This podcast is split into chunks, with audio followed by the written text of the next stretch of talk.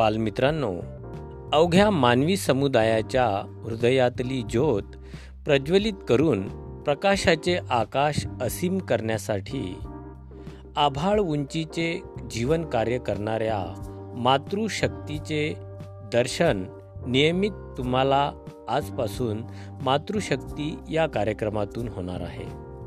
या नव्या कार्यक्रमाची आजची पहिली सुरुवात आपण करीत आहोत स्त्री शक्तीला ज्ञानवंत करणाऱ्या क्रांतीज्योती सावित्रीमाई फुले यांच्या कार्य जीवनाच्या कहाणीने.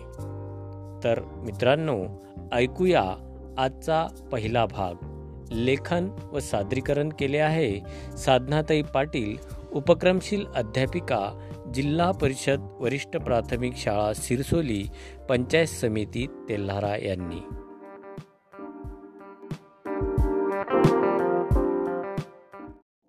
नमस्कार विद्यार्थी मित्रांनो आजपासून आपण आपल्या भारतातील प्रत्येक क्षेत्रामध्ये कामगिरी करणाऱ्या पहिल्या महिला यांची माहिती ऐकूया. या माळेतील पहिले पुष्प आपण आपल्या भारतातील पहिल्या स्त्री शिक्षिका सावित्रीबाई फुले यांच्या चरणी अर्पण करूया. भारतीय स्त्री मुक्तीच्या व स्त्री शिक्षणाच्या प्रणेत्या प्रथम शिक्षिका सावित्रीबाई फुले.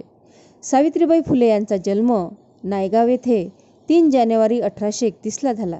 वयाच्या नवव्या वर्षी अठराशे चाळीसमध्ये ज्योतिबा फुले यांच्याशी विवाह झाला.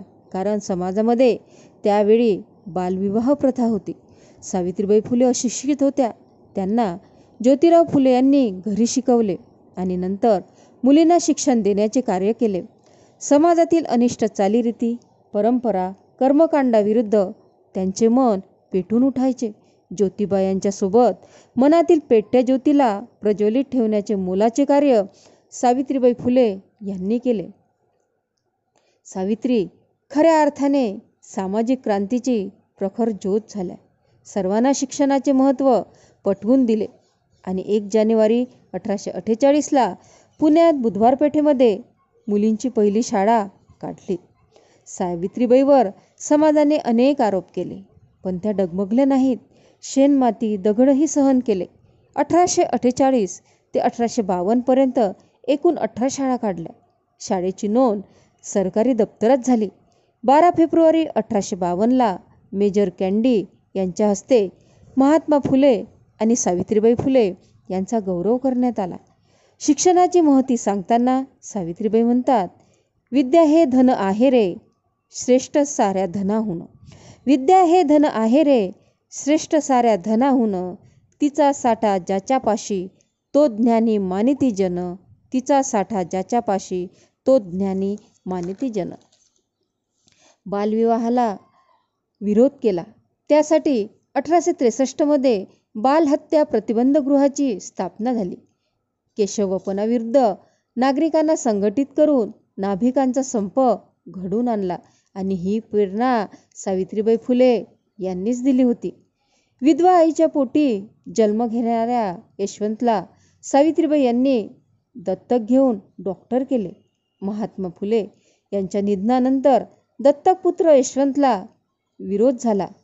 नंतर सावित्रीबाईंनी अंत्ययात्रेमध्ये स्वतः टिटवे धरले आणि स्वतःच्या हाताने ज्योतिबांना अग्नी दिला. समाजाचा विरोध झुगारला.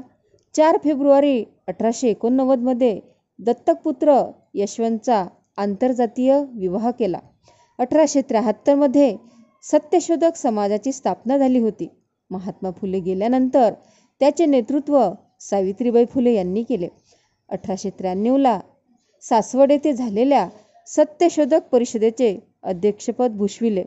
अठराशे सत्त्याण्णवला पुण्यात प्लेगची साथ आली आणि हा आजार जीवघेणा होता.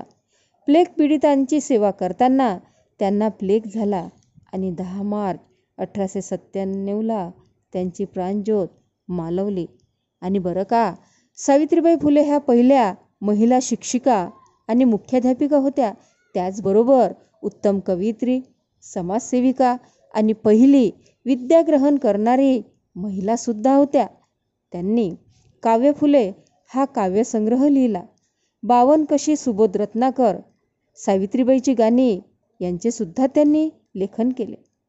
त्या उत्तम कविता करायच्या. चला तर मग सावित्रीबाई फुले यांनी लिहिलेली एक खास कविता ऐकूया. कवितेचे नाव आहे तयास मानव म्हणावे का?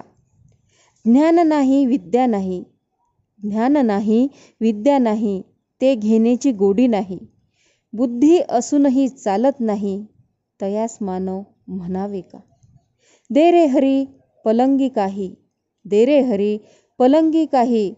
पशुहू ऐसे बोलत नाही. विचारना आचार नाही. तयास मानव म्हणावे का?